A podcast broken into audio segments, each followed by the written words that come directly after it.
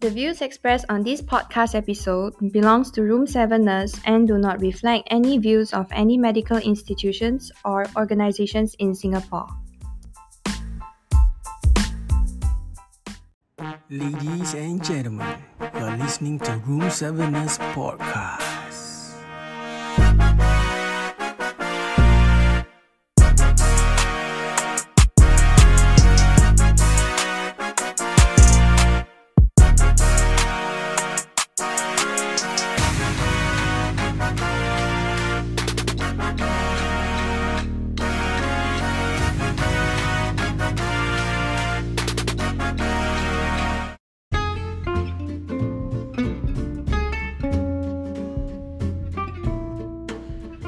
Hello guys, welcome to another episode of Room 7 Nurse Podcast. My name is Khairan McFly. And I am Amino S. It's lovely lah. Hi guys. Yeah, my name is Amin. Okay, finally Amin's back. So I've got a partner here. Because if not, I will talk alone. Talking to myself alone for the past how many episodes? I think about 20 episodes I talk to myself. Quite a lot of episodes, right? Yeah, a lot. Because why? It's very hard to find people to come in and talk because it's like after work and all that, and they are off days. I don't want to disturb them, and I don't want it to become a chore for them. Like, hey, I need to calm down and all that. At the end of the day, right? I want to have this episode to be like a knowledgeable and fun episode. Okay. Okay, recently there's this podcast channel, not under healthcare, we're talking about quiet quitting. And just now also, before I start this recording, I heard about another podcast but in Malay about quiet quitting. So, what the hell is quiet quitting? They quit quietly. No! They mean they quit. Diam-diam quit. Okay, quiet quitting. If you Google it, right? I get it from Google.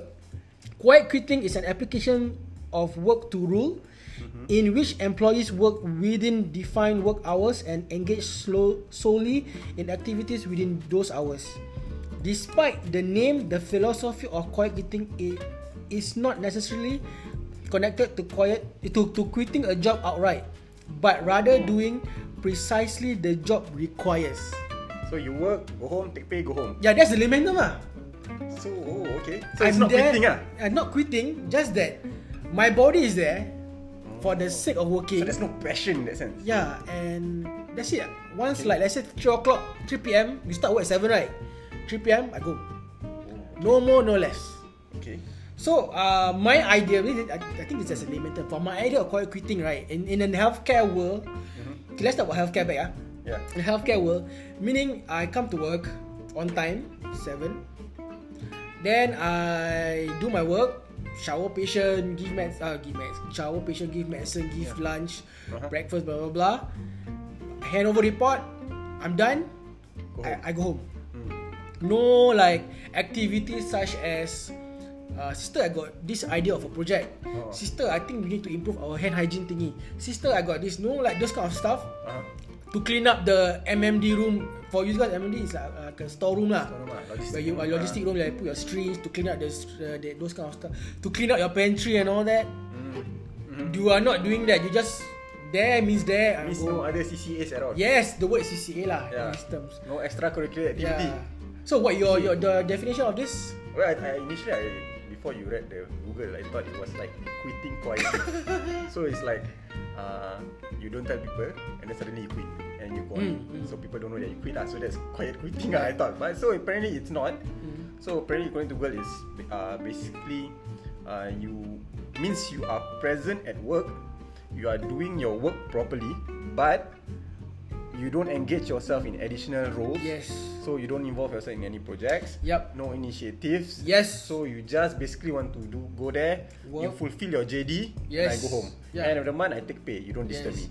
But I think they also know those who are quiet quitting. They also know that their TPM will be just an average TPM. Yeah. You'll be the mid expectation all the time. Yeah. So you take MC or never take MC also mid expectation. It's okay. Mid expectation.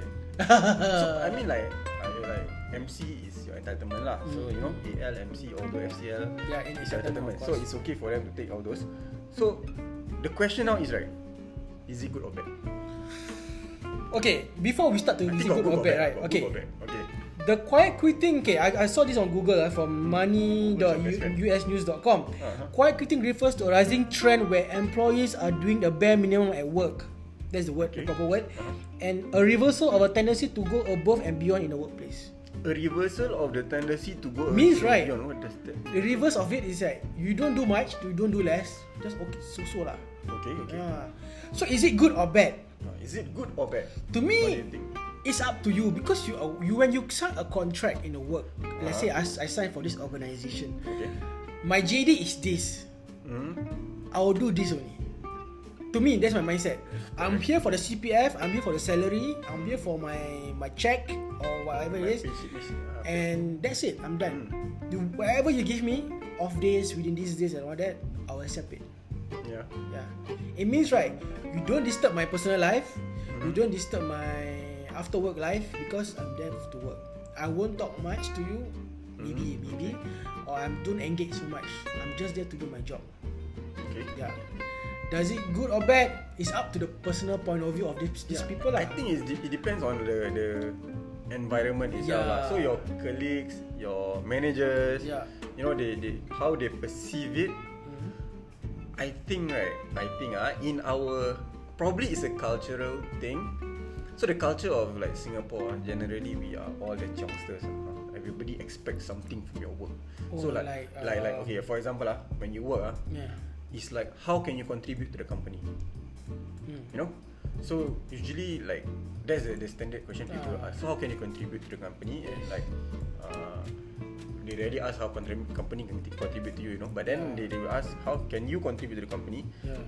So these quiet quitters, they will not contribute anything. Yes, I'm just contributing my body and my energy and my working hours during my working hours. That's it. No additional roles. Means you ask me to today my job is to wash backside. I wash backside every day. That's all. Then I go home. So if you ask me to do like QI project, QI projects. The QIPs. I don't want to be involved in that because QI project takes a lot of time. Correct. You will be at home in your laptops to Google things, to research. Research. Research also plays a part. Research also plays a part. So, thing is with these quiet quitters, I feel probably their TPM probably will just be my expectation lah. Yeah. Okay. Then the secondly, is it letter B? I don't know it is lah, but I know it's like mean expectation. I think probably B or I probably B, maybe C, maybe C. Yeah. Then those who are, I mean, these quiet quitters, they must understand probably they won't have recognition in that sense, and also probably they will not get up ranking very fast. They will be only upranked when the time is due lah. Yes. Otherwise, they will hentak kaki down there. Yeah, meaning hentak kaki means you'll be like, let's say you're SN2, you'll be SN2 for quite some time before your date due. Correct. They do like, okay, after 3 years, you'll be promoted to SN1. Correct. For EN, it'll be 1 or 2 years. After that, they promote to EN2. 1, sorry. Yeah. Correct. So, I think I've seen a lot.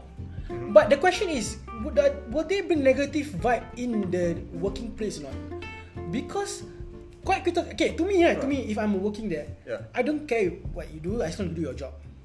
Okay. But the camaraderie of the department will be very like meh, like the vibe will be low because there'll be 1 or 2 quiet quitters. Quite depressing like that. Yeah. Well, okay, let's say it's a bunch of quiet quitters. Okay. But the others was quite hype, come to work. Yeah. Chow on uncle, chow on auntie, whatever. Super on, fold up with this, fold out with that, do project and all that. But you don't have a good support because some of your cliques are quite quitters. Yeah. Okay. Yeah. I mean from that I won't say anything wrong with that lah.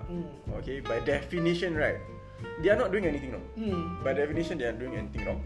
It's just that they just want to do things their way, and then I'm not causing trouble to you. I think it's fair. Yeah. But like you mentioned, the vibes will be different. But then again, right? If you think about it, right? These quiet quitters, right? They can be doing their job normally, but then it does not necessarily mean they are toxic. It can be like they are a happy person. Yeah. Just that they just work, after work they go home. But they have no qualms. There's no issues with their colleagues. They are good friends with their colleagues. Just that they won't contribute as much to the department or doing like sharing knowledge and all that. Yeah, they won't be doing all those things. Right? Yeah. Probably this one would be the perspective from the managerial role or the senior roles, right? It will be a bit different because they would see this person as a person who is just. They just want to do their job lah. I mean like okay, they won't be expecting much from them, and in that sense, they also if they want to justify a promotion or a grade, it'll be very hard to justify also lah. Okay, to me, quite quitters, right? I'll put this example lah. If I'm at the age of 40s and above, I'll be doing quite quitting because I need to understand. Maybe I got family. Correct. And I need to. Like I focus more on the family than the work. Yeah, you can say your work is your home, second home lah. Yeah. But when you hit that 40 stage, maybe I don't know. I'm still 33. You are 32. Yeah. Just saying, huh? Yeah. Thank you for. Okay, you're saying, So maybe I'm going to that stage of quite quitting. I'm just like take a step back, relax, let these youngsters get chunk a bit. Right. I'm just going to there to support them, maybe, but not quite quitting. Just that give some advice and all that. Yeah, and not so much of like input of volunteering, sister want to do this, sister want to do that. Yeah. So for youngsters, quite quitting is to me is quite negative. You tell me it's true lah. It's true, just that maybe that's your style of working. Yeah. I don't know, because I think hospital, right, we are engaging more to the patients. Yeah. If you are quite quiet, don't talk much, and this shows that you don't give a shit about your work May not be. Sometimes they really do their work. Just that they don't talk much, like expected what they're supposed to say. Okay. There's a person that I know. He does that. He work very. He contributes during work, but his day to day work. He will help his friends and all those things. His colleagues. Okay, he will help his colleagues, his teams. And then with patient also, he provide very good care for the patient, but he doesn't contribute anything else. Yeah. And there's no issue because in terms of his work, right, professionalism, it's there. Yeah, just that he don't take on any research projects. He don't take on any initiatives. He don't join us for like dinner with friends after, with colleagues after that. They don't join like events, company events, or they don't join. Yeah. So I want to know. Let me add on a bit. What contribute the factor of having quiet quitters? What is it? Because why they become like that? Yeah. Maybe I just say due to their personal life outside could be one. Usually personal life. Yeah. Due to I got this kind of pay, I do this kind of job. Yeah. It's mentality. Mentality. Yeah. It's a perspective. I'm just here to do work because they don't believe in working and contributing to the economy of the Singapore economy of the organisation. I'm pleasure to work as long my name is at the roster or assignments. I'm just there. That's it. Yeah. And they think, and also maybe in the healthcare side, nursing is a very hard labor job. I'm just do whatever JD asks me to do. If my JD asks me to do this, I will do. If my JD doesn't ask me to do this, I won't do. Yeah. Okay. Yeah. Certain things that is out of your way, out of your pay grade lah. Is considered. It's out of your pay grade. It could be that thing factor them actually. Yeah. I mean, those can be the few the factor. One is usually. Is to what I know is because of family commitments. Yeah. Usually those who are married, with kids, they prioritize their priorities is different. They prioritize their family. So when you go home, you have to go straight back home. Yeah. You have other commitments, and so some others, if they like what do you call that? They give up on their organisation. Or maybe they give up, or they have been upset, or they have been disappointed. and then they just feel like, okay lah, I don't want to do anything else. Yeah. Maybe they did something but it wasn't recognized, yeah. Or are you saying about me? No, I'm not talking about you though. You've done so much, but yeah. So that some of these people, right? Yeah. They just feel like there's no point. Yeah. So they just, I come to, I do work. Yeah. I get paid every 25th of the month. So there's two ways to look at it. Yeah. Two polar ends for this. So like the positive one is probably those people who have legit family commitment. So they cannot give additional. Yeah, so those kind of people, I think everybody can understand because they have family commitments and all those things. Yeah. So they just work as they work, and then they go home and then go home. They don't want to do anything else. And then they are the polar opposite end. I think I probably assume these people are a bit more negative vibe because they have been disappointed, they have been broken hearted. And then so they fool me once. Yeah, I don't want to be fooled twice. So they just do what I want to do. I think then I go home. Yeah. You don't be surprised if, let's say, you see a colleague who's quite acquaintance in a nursing healthcare world. Mm-hmm. But you look at it, as long as they come to me, I'm okay. As long as you do your job, right, I'm okay. Right. But don't trigger them. No, to me, right, you can do whatever, you can be whatever, so long you don't spread toxicity into people. Toxicity is very bad, guys. It's very bad. Once you say bad things, that's where... To me, if you don't like the organisation or you don't like anything at all, you don't plant this seed in other people. Yes. So you take it as your own experience. Yeah. If people still have the positive vibe, positive energy, and they still want to improve things, they still want to contribute, they still want to try things out, I think we shouldn't stop them. Even if we are quite quitters ourselves, I think it would be good for the organisation to have people who are hype, you know, who are a bit hype, you know, who still want to contribute a lot of things, and then you just let them be lah. I mean, like, let them fly. If you are a quiet quitter, just do your thing, go home. Understand. Don't. It's okay to have them as long as they come to work and do their job. Yeah. I think that's fair. Don't be surprised, guys. Those who are in school right now, maybe one day you enter the workforce, you understand, why is this why my nurse is so quiet never do this and too much, but I'm the newbie here after thinking, and also those who are working now and see like, I think this is quite good. You can see you can sit down in the roll call room and just observe them only. Like, you can tell who's who lah. Yeah, I mean those of you who actually have been working in the industry for a long time, you definitely come across. I don't think it's only in healthcare. Yeah, I think everywhere in the world, every other industry, we have these kind of people also lah. And don't be surprised your NC also sound like quite quitters. Oh, that's bad. That's bad, but could be, you can see But it is for you to find out, not for me to find out. But if you find out, keep to yourself. Don't spread the negative vibe. You got experience like that. Just keep to yourself and take this as a lesson that you guys learn because whatever we're sharing here is happening now actually. Happening not only in nursing, it's happening in everywhere. Be it in uniform groups, be it in service, be it in the office business world. So don't be surprised, don't be shocked, or don't try to spread negative words on them because maybe this is their style. Correct. Maybe they got personal issue. To be honest, I personally feel there's nothing wrong. Yep. So long they don't plant toxic seeds around. Yes, that's important. To me, it's fine. It's okay. Toxicity is bad, guys. Yeah, it's okay. Spread negative. It's negative lah. Spread positive. Yeah. Sorry, guys. Yeah. All right. Thanks again to listening to Room 7 Nurse Podcast episode together with me and Amin. Yeah. And we'll do more partnership episode. If not, I will talk alone. Talk to the mirror alone. I think the next topic we'll talk about. The 4 days work week.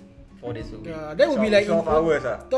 It can down to 12 hours in the calculation It's 12 hours In the calculation, 12 hours. 2 day, 2 night, 2 off like paramedics and all those Okay. Oh, that'd be an interesting one. Alright, thank you for listening to the podcast, and do listen to our next episode every Wednesday.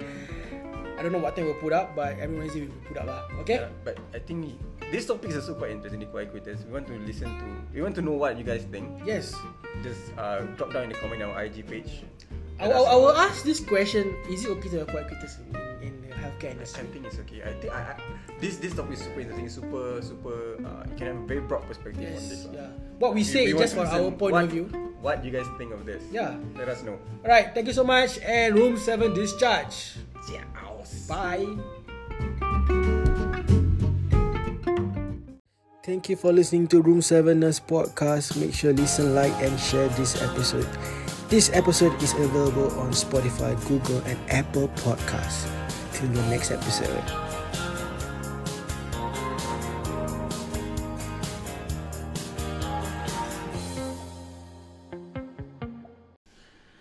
Hello guys, welcome to another episode of Room 7 Nurse Podcast. My name is Khairan McFly. And I am Amino S.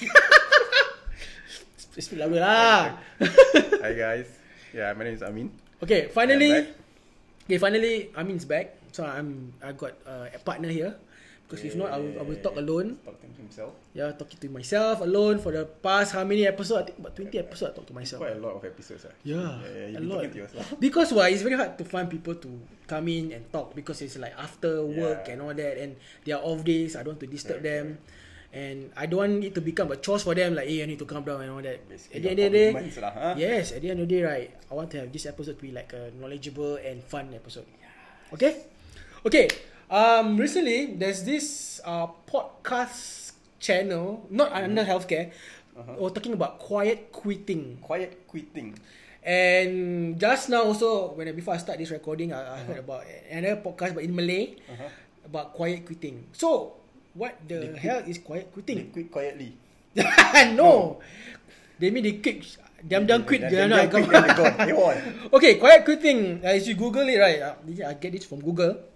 Quiet quitting is an application of work to rule in which employees work within defined work hours and engage solely in activities within those hours. Despite the name, the philosophy of quiet quitting is not necessarily connected to quitting a job outright, but rather doing precisely the job requires. So you work, go home, take pay, go home. Yeah, that's the layman term. So, okay. So I'm quitting ah? I'm not quitting, just that my body is there for the sake of working. So there's no passion in that sense? Yeah, and that's it. Once like, let's say 3 p.m, you start work at 7, right? 3 p.m, I go. Oh, okay. No more, no less. Okay. So, my idea, I think it's just a layman term, for my idea of quitting, right? In the healthcare world, okay, let's talk about healthcare back. Yeah. In healthcare world, meaning I come to work on time, 7, then I do my work, shower patient, give medicine, give lunch, breakfast, blah, blah, blah. Hand over report, I'm done, I go home. No like activities such as, sister, I got this idea of a project. Sister, I think we need to improve our hand hygiene thingy. Sister, I got this, no like those kind of stuff. To clean up the MMD room. For you guys, MMD is like a storeroom lah. Where you logistic room, like put your strings to clean up those kind of stuff. To clean up your pantry and all that. You are not doing that. You just there means there. Means no other CCAs at all. Yes, the word is CCA lah. Yeah. In these terms. No extracurricular activity. Yeah. So what your the definition of this? Well, I initially before you read the Google, I thought it was like quitting quietly. So it's like you don't tell people and then suddenly you quit. And you gone, so people don't know that you quit. So that's quiet quitting, I thought. But so apparently it's not. So apparently according to Google is basically you means you are present at work, you are doing your work properly, but you don't engage yourself in additional roles. Yes. So you don't involve yourself in any projects. Yep. No initiatives. Yes. So you just basically want to go there, work. You fulfill your JD, and I go home. Yeah. End of the month I take pay. You don't disturb me. But I think they also know those are quiet quitting. They also know that their TPM will be just an average TPM. Yeah, you'll be the mid expectation all the time, lah. Yeah. So you, like you take MC or never take MC also mid expectation. It's okay. Yeah, mid expectation. So I mean like MC is your entitlement, lah. So you know AL, MC, although FCL is your entitlement. So it's okay for them to take all those. So the question now is, right, is it good or bad? Okay, before we start to use good or bad, right? Okay. The quiet quitting, okay, I saw this on Google from money.usnews.com. Quiet quitting refers to a rising trend where employees are doing the bare minimum at work. That's the word, the proper word. And a reversal of a tendency to go above and beyond in the workplace. A reversal of the tendency to go means above and beyond. What does that mean? The reverse of it is like, you don't do much, you don't do less. Just okay, so-so lah. Okay. So is it good or bad? Is it good or bad? To me, what do you think?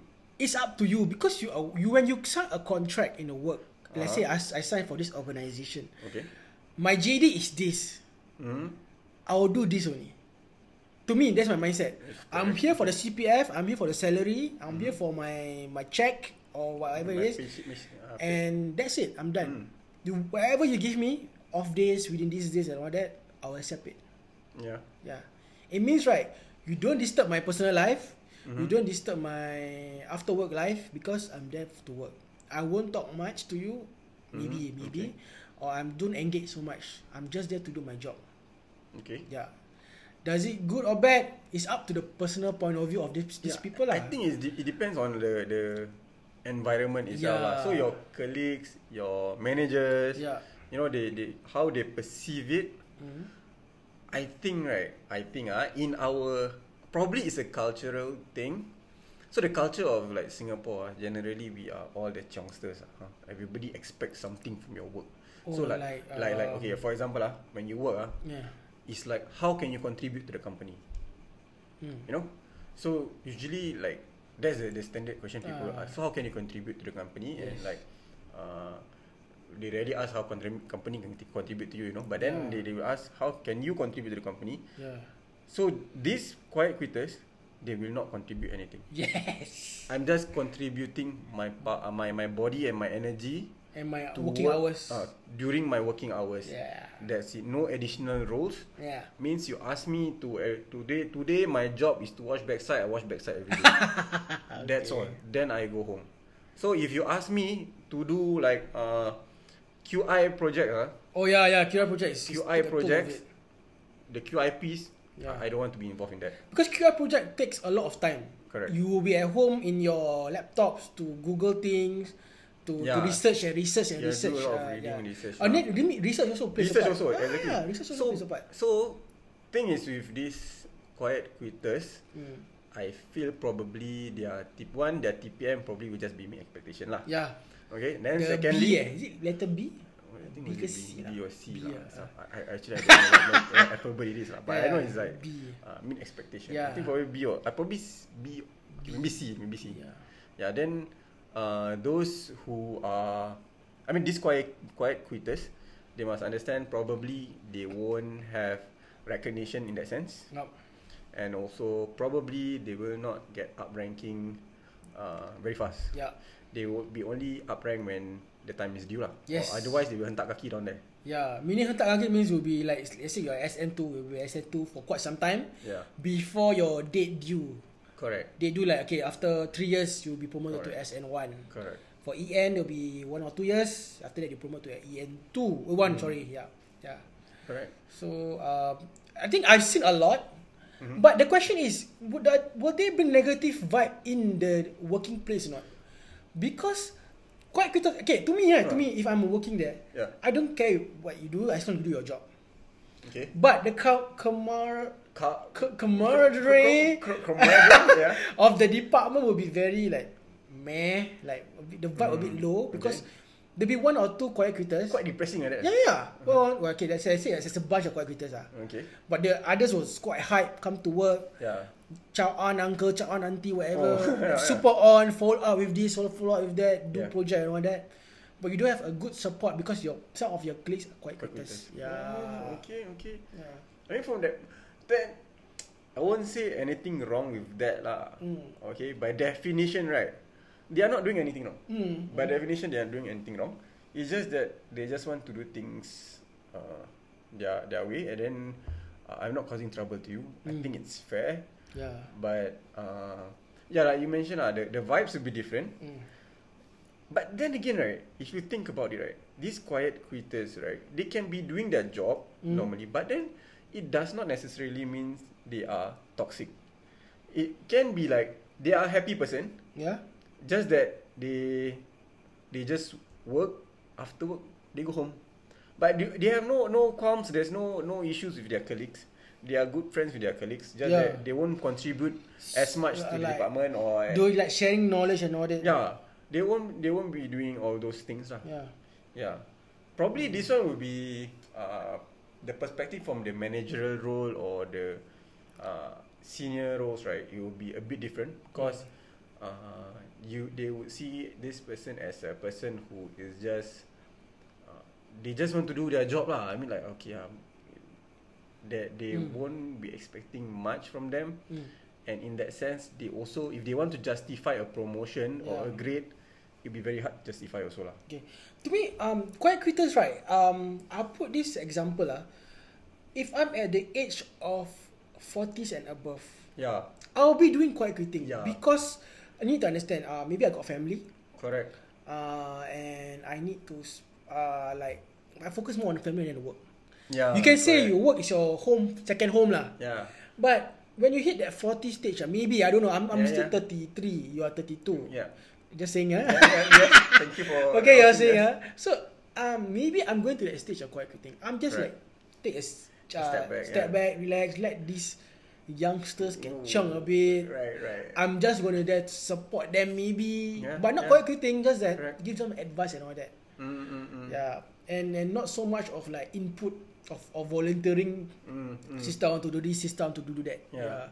So for youngsters, quiet quitting is to me is quite negative If tell me, it's true lah. It's true. Just that maybe that's your style of working. Yeah.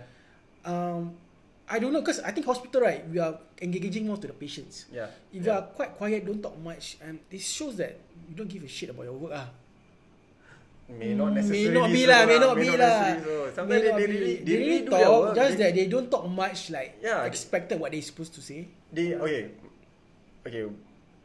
There's a person that I know. He does that. He work very. He contributes during work.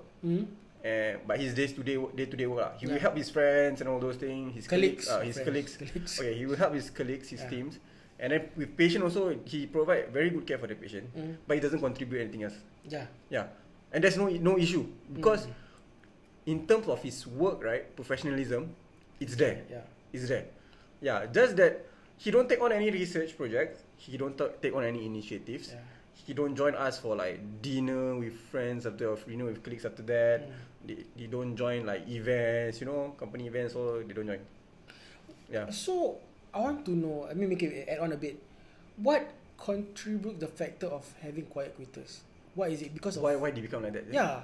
Maybe I just say due to their personal life outside, could be one. Usually personal life. Yeah. Due to I got this kind of pay, I do this kind of job.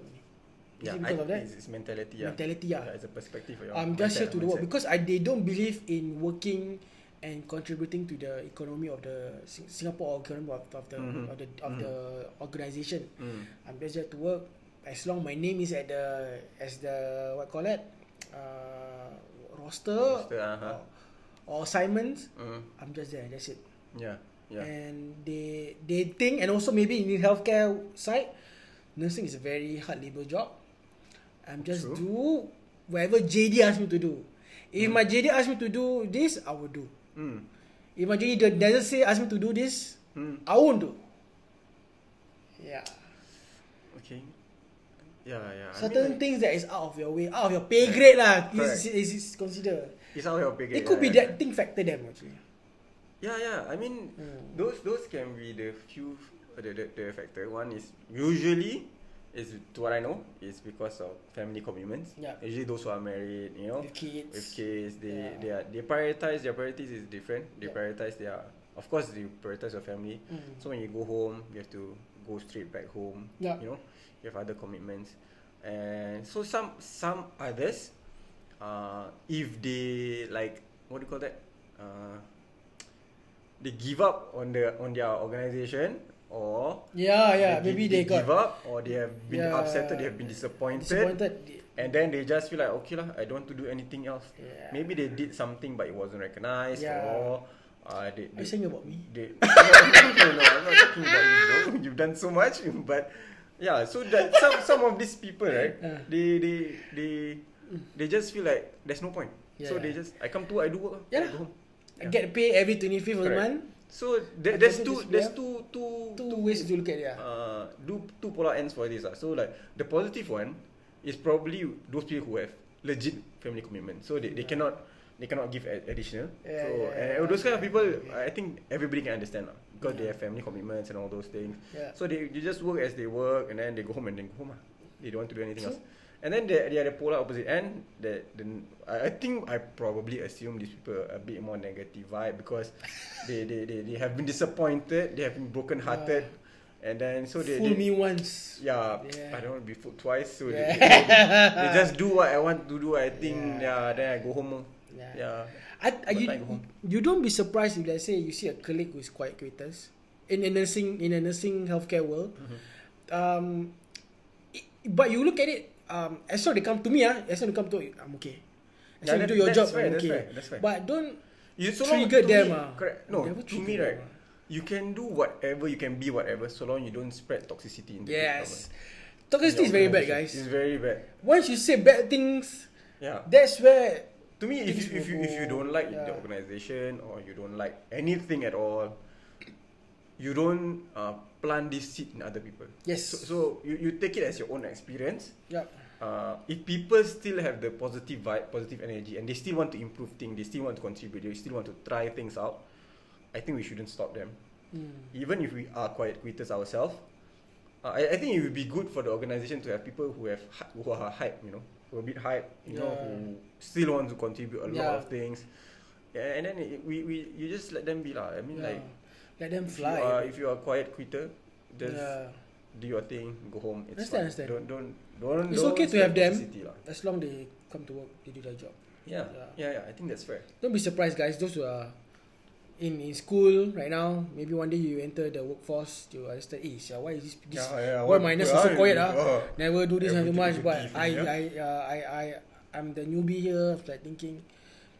And also those who are working now and see like I think this is quite quitter. You can see you can sit down in the roll call room and just observe them only. Like, you can tell who's who lah. Yeah, I mean those of you who actually have been working in the industry for a long time, you definitely come across. I don't think it's only in healthcare. Yeah, I think everywhere in the world, every other industry we have this kind of people also lah. And don't be surprised your NC also some are quite quitters. Wait, that's bad.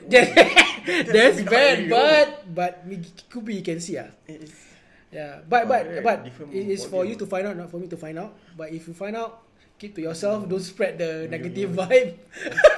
You got experience like that. Just keep to yourself and take this as a lesson that you guys learn because whatever we're sharing here is happening now actually. Happening not only in nursing, it's happening in everywhere. Be it in uniform groups, be it in service, be it in the office, business world. So don't be surprised, don't be shocked, or don't try to spread negative words on them because maybe this is their style. Correct. Maybe they got personal issue. To be honest, I personally feel there's nothing wrong. So long they don't plant toxic seeds around. Yes, that's important. To me, it's fine. It's okay. Toxicity is bad, guys. Yeah, it's okay. Spread negative, it's negative lah. Spread positive, Sorry guys. Alright, thanks again to listening to Room 7 Nurse Podcast episode together with me and Amin. Yeah. And we'll do more partnership episode lah. If not, I will talk alone lah. You talk to the mirror alone yourself. I think the next topic we'll talk about the 4 days work week. 4 days work week. That would be like 12 hours lah. Okay, the answer 12 hours in the calculation It's 12 hours In the calculation, 12 hours 2 day, 2 night, 2 off like paramedics and all those Okay. That will be an interesting one. Alright, thank you for listening to Room 7 Podcast, and do listen to our next episode every Wednesday. I don't know what time we'll put up, but every Wednesday we'll be put up Okay? Yeah, but I think this topic is also quite interesting, the quiet quitters. We want to know what you guys think. Yes. Just drop down in the comment on our IG page. I will ask this question: is it okay to have quiet quitters in the healthcare industry? I think it's okay. I think this topic is super interesting, super. You can have a very broad perspective on this. Yeah, what we say is just for our point of view.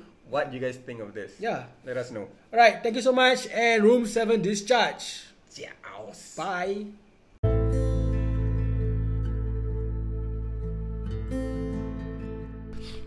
Hello guys, welcome to Room 7 Nurse Podcast again. Thank you for listening to again. My name is Khairan McFly, and thank you for having us with you again on every Wednesday. Alright, if you guys read about a news stated on the 5th or 6th of October on Straits Times, and someone has reshared in Facebook, stated that 24,000 nurses needed by 2030 as we as a country are aging. So the context of this Straits Times read that the government is trying to set up this plan called Healthier SG, so that our elderlies can take care of their health with the help of support of our healthcare system, meaning independently and all that kind of stuff. Just to make it a layman's term.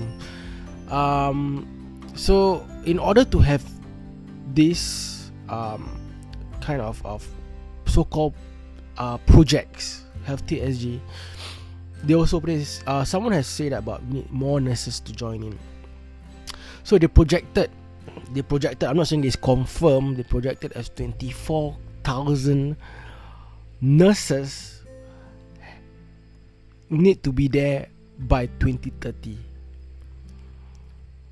Sounds huge, right? I was shocked. 24,000 nurses. Alright. As of now, the nursing students that join us, be it in NUS, Poly, or ITE, is about 2000, 2001, 2002. And they need 24,000 nurses by the end of 2030. I ask you this question, guys. Is it possible to get 24,000 nurses by 2030? To me, on paper, it looks impossible, because the challenge out there is, how the hell are we going to promote the word nursing to the students, to the Gen Z students? What I'm talking about students is the primary school students and the lower sex student. How are we going to promote that? The numbers are based on this. You see, and how long can we depend on foreign nurses? How long?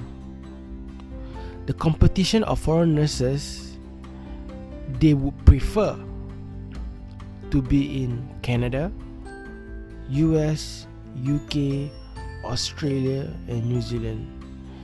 Singapore will be in the middle or below whatever they want to go, where they want to go, because it's, first of all, the competition's there, basically. Which one offers more? Which one offers you the best place to work?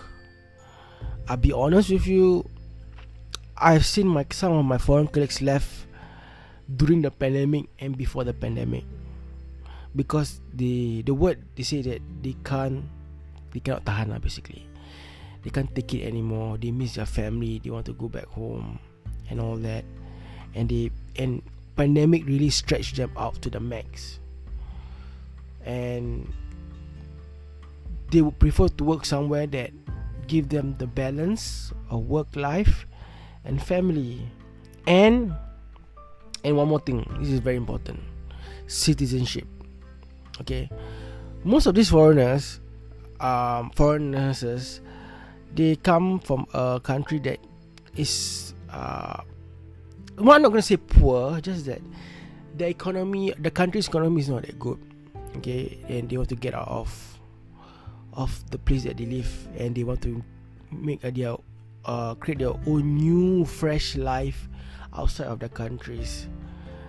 But in Singapore, the problem is that they gave the green pass, that is what do you call that pass? Is work permit. So they give work permit, but doesn't guarantee your citizenship, PR or Singapore citizenship. So it's very hard to get.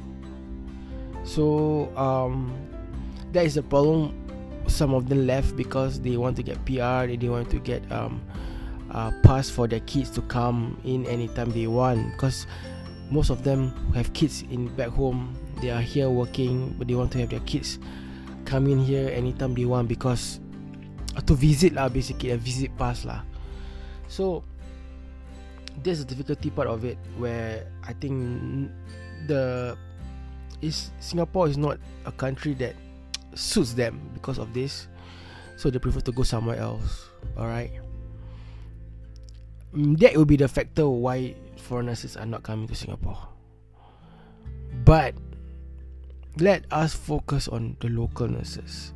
How are we going to get more local nurses, 24,000 nurses that include the foreign nurse, to join us by 2030? Is very, very difficult. Yes. Excuse me, I just sneezed. Alright, so now is the time that we has to push the career to all these students. I'm not talking about secondary schools, I'm talking about the primary school students. We're looking at 2038 years down the road.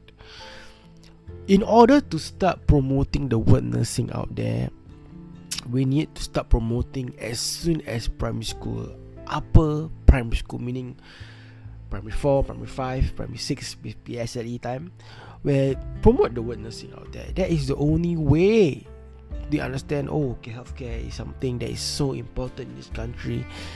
We need more healthcare, so it could be their career choice. I think, right, to be honest, it's not too young to talk about career choice when they are primary school, because these kids have dreams. And the reality is that some of the dreams can't be achieved and can be achieved. Can't be achieved, it's impossible to achieve this, because it could be that due to money issue, due to our career development issue in Singapore, but can be achieved is something that is if they think, I don't know, now kids maybe think like an adult, I'm not so sure, that they think that this is a good career for them in the future, they will join it. Yeah, simple as that. Right, as they enter the lower sec 1, sec 2, we have to push it to them also to plan out for their careers, because in their teenage life, when they're in the secondary school, they start their hands on doing arts, doing technical stuff, hands-on things, like they learn studies of literature, A-maths, triple science, whatever it is. Oh, this kind of things, we have to set them out. Like, okay, this career is good for you. This is something that Singapore wants. It could be the answer to this. I'm not sure that my plan is working or not. Just that, what am I sharing with you is that it could be the answer to get our nurses, our young Singaporean students to join nursing. Yes, to join nursing. Not only nursing, to join healthcare as a whole. It's so difficult to join people join healthcare. You see, and by doing this, to me, I believe that by doing this, right, it will kick up the start of the healthcare career.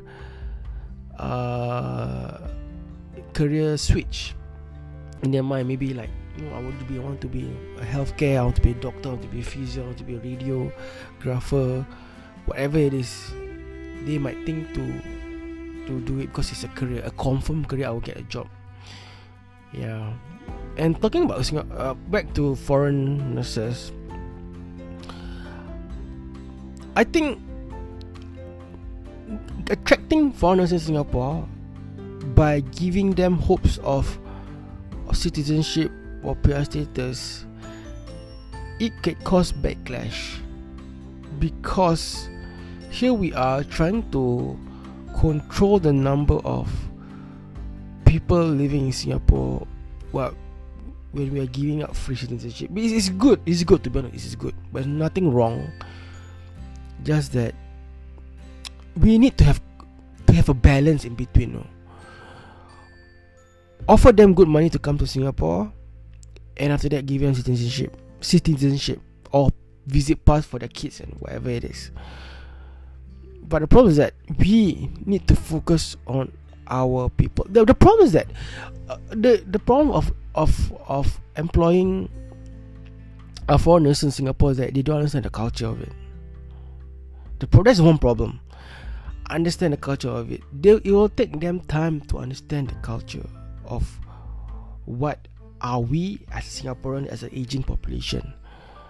Not all are the same, and not all speak the same language as us. Here in Singapore, we speak Singlish, we speak broken English. Some aunties or uncle can speak a little bit of Malay.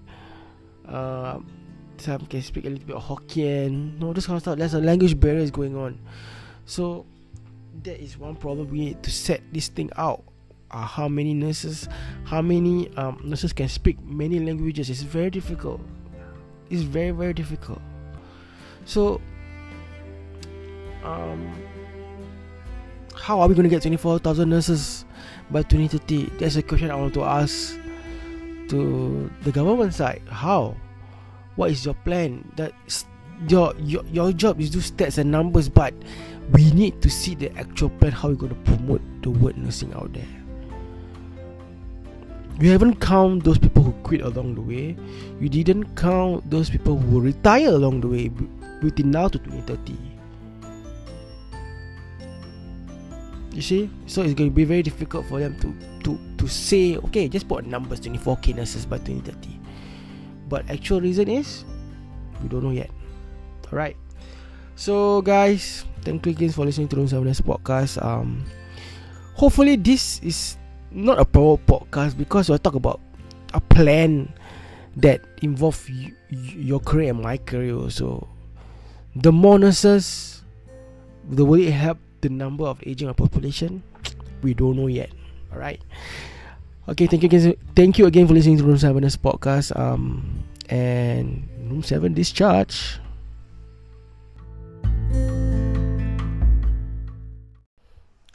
Hello guys, once again, thank you for listening to Room 7 Nurse Podcast. My name is Khairan McFly. Today we have a special episode. It's a Room 7 Horror Show. Okay lah, we will try out something new today. A bit of a horror story that is related in the hospital, medical, nursing, whatever it is. Gonna try out 2 episodes this week and next week. So hope you guys enjoy this scary horror show. Actually, at first we don't try it, but just that I thought we would try something new. Yeah, since we're in the 90th episode and all that. So since we're in October, I don't know, Singaporeans, we don't celebrate Halloween lah. Just that it's like a thing already, you know, like everybody, hey, let's go to Halloween, whatever lah, the thing at Sentosa, that one, I don't know lah. So we'll try out in this Room 7 Horror Show. Hello guys, welcome to another special episode of Room 7 Nurse Podcast. Today's episode is very, very scary. Actually, it's not lah. Just that we try to be a bit scary. Hopefully, you guys enjoy this podcast, because it's gonna be very, very thrilling kind of episode, I guess. Okay, that's very lame lah. Okay. So recently I received a story from someone DM me about, hey guys, why not you do a horror story lah? Actually, I got one horror story as well to share with you. Okay. And it started off with this. Hi, my name is ... But we're gonna give him a very anonymous name. That is, his name is Helmi. Yes, I'm a nurse. Graduated 3 years ago, and I'm a registered nurse in this department. I wasn't chosen to be in the oncology department, but I embraced it, because after my NS, I straight away sign up in one of the public hospital in Singapore, and I end up taking onco department. As you guys know, onco department, there's a lot of death, there's a lot of sadness, there's a lot of family that is angry, family that is sad, family that is worried, and all that. To me, I didn't thought of that. My care for the patient is to make sure that they are well and taken care of. I am a Muslim. I'm not very religious, but I try to follow the rules and the guidelines of Islam, where we Muslim has to pray 5 times per day. We have to be fasted during the Ramadan period. We donate. We go to Hajj, the prelim. We go with donations and all that. All the Muslim kind of thing that you guys ever known. As you enter nursing, doing 3-shift job, it's very hard to pray 5 times per day. But me, I always bring a small towel to work so that I can pray whenever I'm on break. So basically, Helmi said that I think most of us who are Muslim, we try our best to pray 5 times per day, but sometimes it's too busy, we can't. As you guys know, sometimes you should see your friends take a short break, maybe because you need to pray. I mean, you should understand lah, for those not Muslim. Alright. So Helmi here is working in onco department, and he tried to pray 5 times per day. It's quite difficult, you know, where patient is quite sick and all that, then patient needs you, so he tried. Okay, back to the story. So even for morning shift, I'll be praying for the afternoon. If I'm working in the afternoon shift, I'll be praying for the afternoon and the 6 o'clock prayers lah. How to explain to you is very difficult, but it is something that I'll try to pray during the Asar period. That is about 4 or 5 o'clock. But for night shift, it's easy though. I pray at home before I come to work. But there's one prayer at about 8+ where I missed out. We had to perform the prayers at work. Usually, I pray at staircase in the daytime and in the nighttime, where it is very quiet. Nobody walks the staircase because it's people. Most of our staff are using the lift to go to other departments or other wards. Staircases are mainly used for during fire exit, fire rounds, maybe the lift is spoiled and all that. So staircases are hardly used for stuff. So on this particular night, I missed my prayers.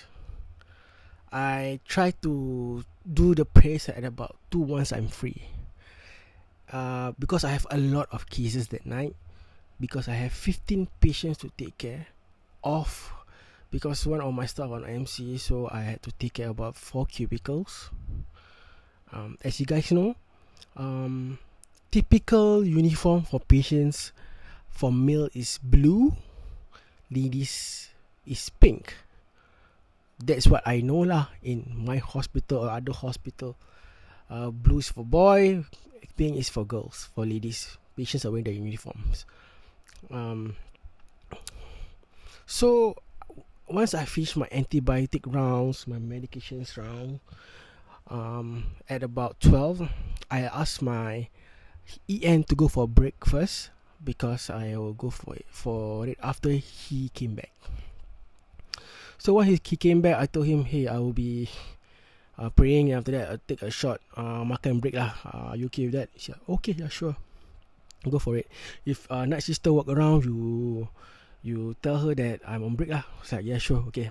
Usually I'll go, what I'll do is that I will heat up my food for about 5 minutes, and I go take I will go perform my prayers. Okay. So my ward is at level 6, which is quite tall building. We have about 16 floors. Yeah. And I am at level 6. So level 6 staircase, as you open, you can hear the echo. Dung, dung, dung. You can hear people walking up and down staircase during the daytime if you are there lah. Just at night, nobody uses the staircase. So I use this opportunity to pray in the staircase. I bring all my own towel, I put on the floor, then I perform my 8 o'clock prayers that I missed out, but I will perform it at 2 a.m. in the morning. So as I'm praying, the position of my prayers is unique because I had to stand. I had to put my palms on my knees, and I had to face down on the floor, with my knees and my hands on the floor. Also, there are some positions in the Muslim prayers that we need to perform. So, while I'm saying out the prayers and saying out God's name while doing the prayers, I will usually be 100% concentrate in the prayers. But for this time round, I was about finishing the prayers. I felt something on me. I can feel my hair stands on my back. It's like, okay, that's why I lost focus. But I tried to get back to track. I tried to continue the prayers. But I felt something was not right. So I just continued it. I fight against the loss of focus. So when I had to bend down and put my palm on my knees, as you know, when you look down, you can see somehow your eyes will be moving around and see your surrounding. Actually, that you know that you're in a staircase. You know it's not dark. Like, there's a lighting actually. Yeah, just that it's so quiet. But I saw a blue uniform walk passed by the staircase, but there were no steps. So what I think was, I was like, I think it's the porter lah, or it's the visitor, I don't know, or it's the maintenance guy. But this uniform is a patient uniform. So what I was thinking about, hey, how come this patient can move around the staircase? Not tired meh? That's why I lost focus in my prayers already lah. I was like, you know what, just finish off this prayers. And I was like thinking, but why there is no sound and all that? So I just finished our prayers. I sat down there and I was thinking, if someone opened the door at level 4 or level 3 or level 2, I can hear when you hear open the door, like dong, tok, dong, no, all that, and you hear footsteps like tok, tok, tok, tok, but there is no footstep at all. So it was make me very, very curious. Which floor? He was coming up to the floor. I was like, okay lah, never mind lah. I come back to work and I went to my desk.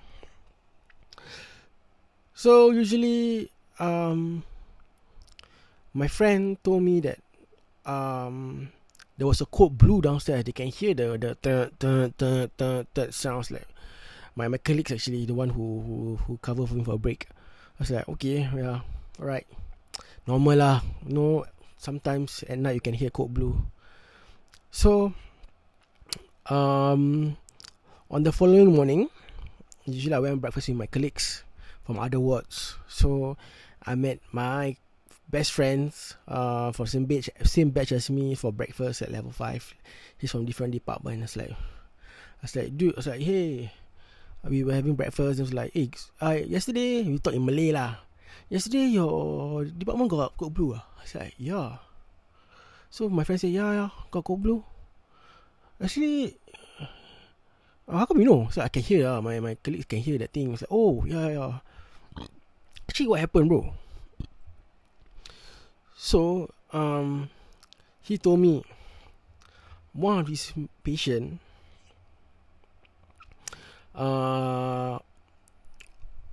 suddenly passed away. And he said that his patient wants to keep saying, I want to jump, I want to kill myself, I want to do this, I want to do that. But he's a walker. He has only come in for a follow-up of a diabetic, because he felt that his life is so miserable that his family don't take care of him and all that. So basically a very MSW case lah, social issue case lah, just staying in for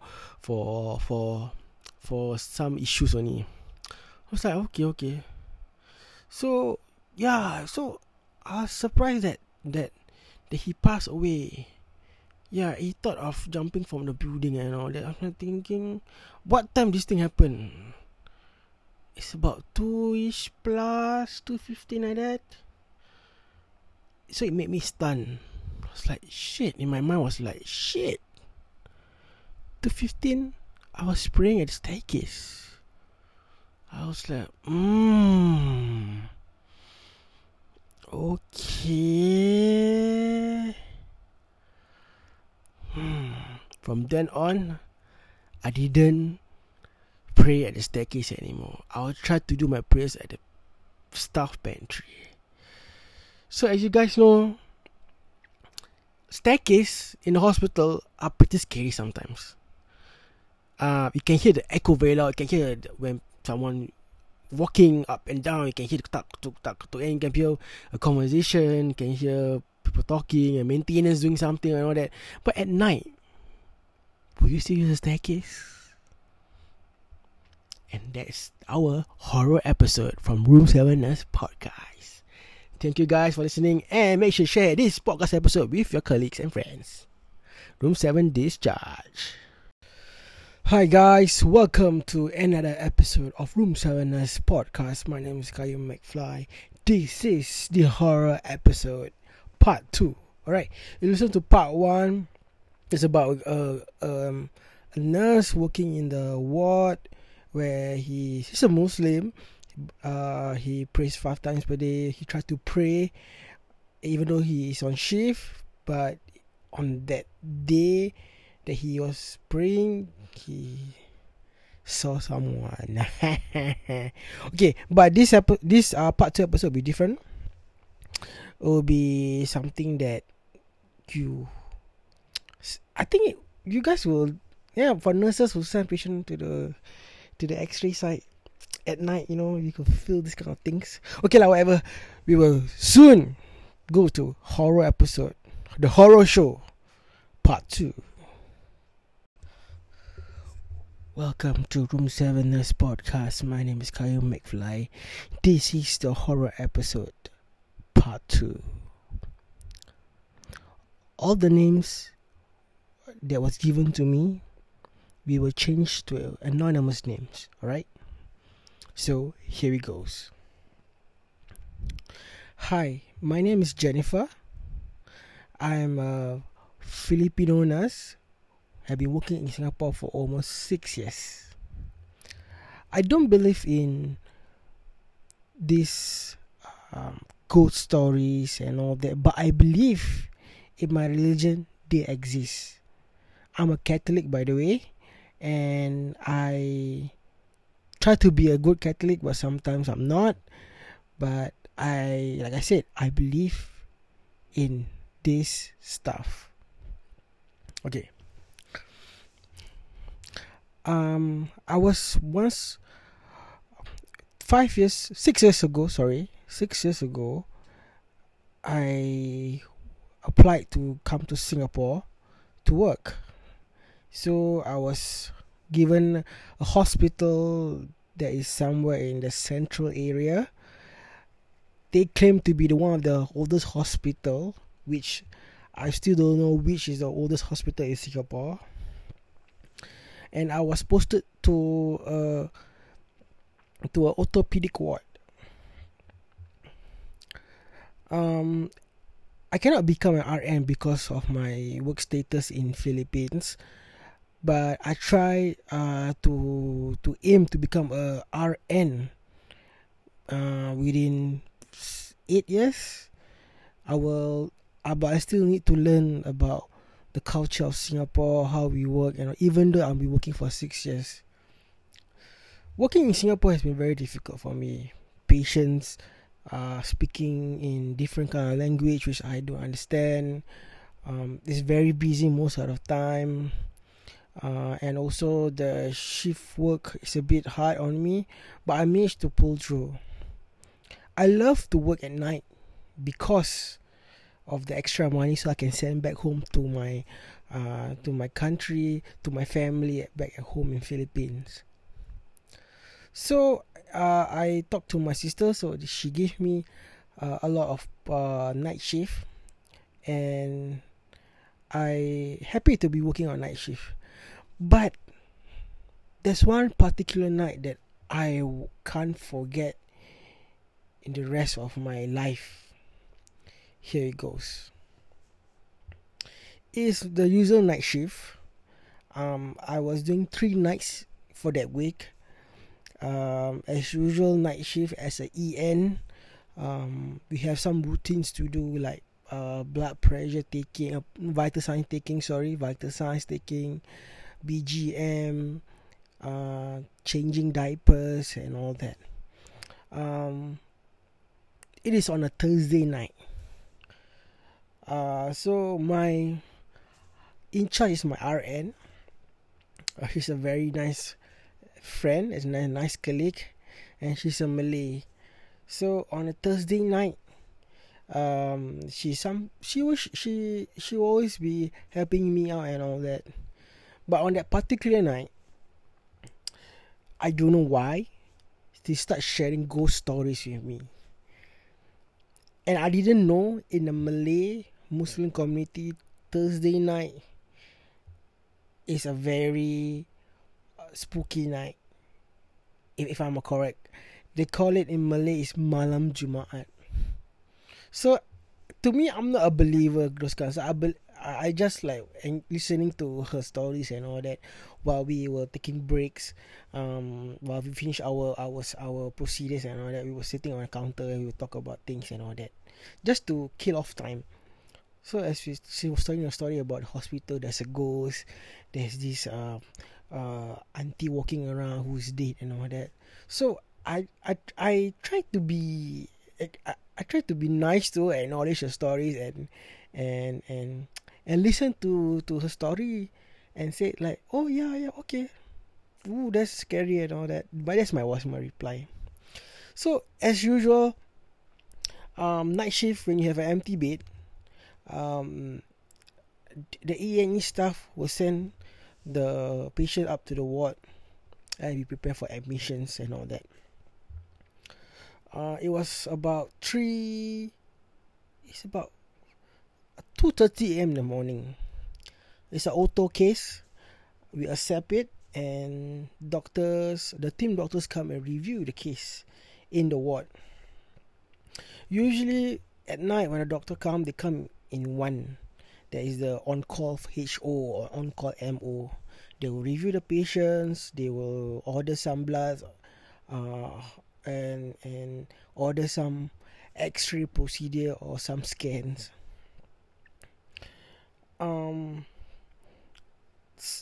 So my job for that is to make sure everything's settled, and we will hand over to the next shift. So for this patient, I remember he's a male Chinese patient, about 70 years old, who don't speak any English, and come in for RTA, that is a road traffic accident. And the doctors order additional X-ray while he's doing the clocking up the patient actually. So we are going. The clock is about going to be 3 a.m. in the morning.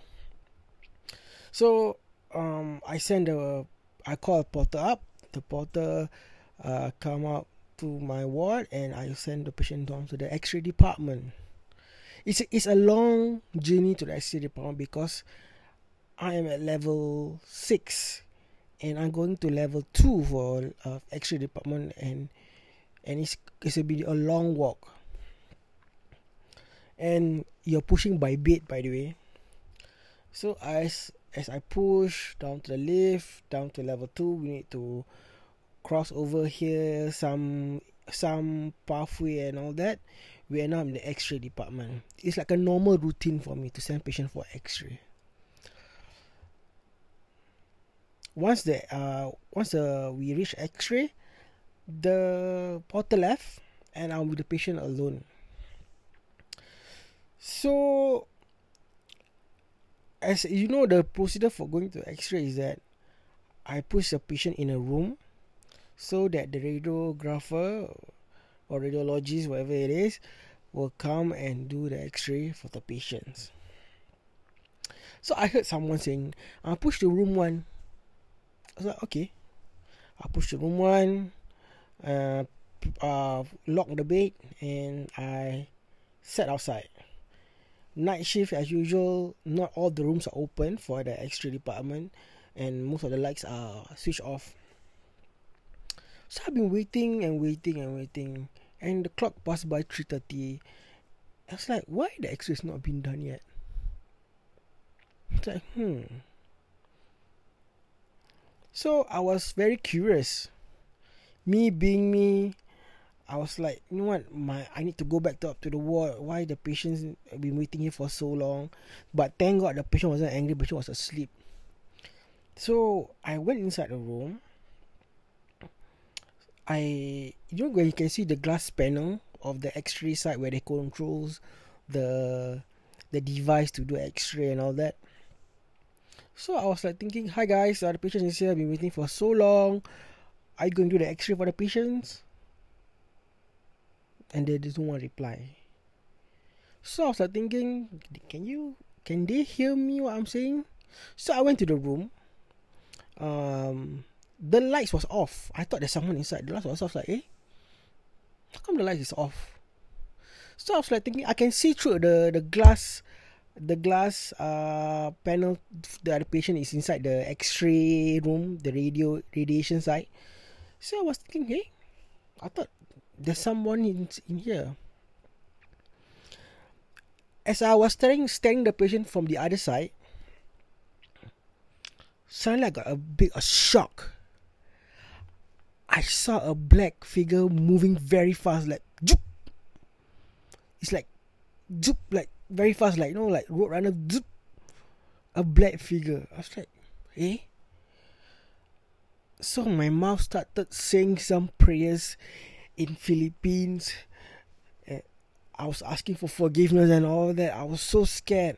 Then I was like, oh no. And I saw this fast moving object in black and like zoop. It's like a black figure walking or running. So I was like thinking, oh my god, this is not happening. Because few hours ago my colleague was sharing a ghost story about the Thursday night. It's a very sacred night for Malay Muslim and all that stuff. Like, so I quickly get out of the room. So I was shouting, "Is there anybody here? Is there anybody here?" Then suddenly, a Philippine guy, it's my countryman, spoke out. "So Ate, what are you shouting for?" "Yeah, I've been waiting for an X-ray. You guys asked me to push in room number 1. Actually, there's 3 of us. Nobody saw you coming in." That's what the radio guy replied. "No, we were 3 of us. We were inside the room. Nobody saw you coming in. And nobody said about going to room number 1. Room number 1 was empty for most of the time." Then I was stunned. I just didn't say a word after that. I don't know, inside of me was a bit of angry, but I feel a bit scared. I was like, oh no. So we did the procedure on the patient, do the x-ray, and without waiting for a porter, I quickly sent the patient up to the ward by myself. I didn't want to wait for another 20 minutes to wait for the porter in the x-ray department. So I went up to the ward. My staff nurse asked me, why I look so pale? Jennifer, why? I think I saw something at the x-ray department. That's what was my reply. I think I saw something at the x-ray department. What do you saw? My staff nurse asked. I saw a black figure in the x-ray department. Then she kept quiet and she just walked away. From then on, I realized that you have to be very focused on your job, and you need to be have attentive listening. And I believe that hospital that I'm working at is very, very spooky. So that is my story. Thank you guys again for listening to Room 7 Nurse Podcast episode. Thank you, Jennifer, for the story. And this is another spooky horror show from Room 7 Nurse Podcast. And next week we'll go back to normal podcast, no more spooky, because there's no more horror stuff anymore. We will do it twice per year. Maybe next year we'll try to do it again. And Room 7 Discharge. Bye bye.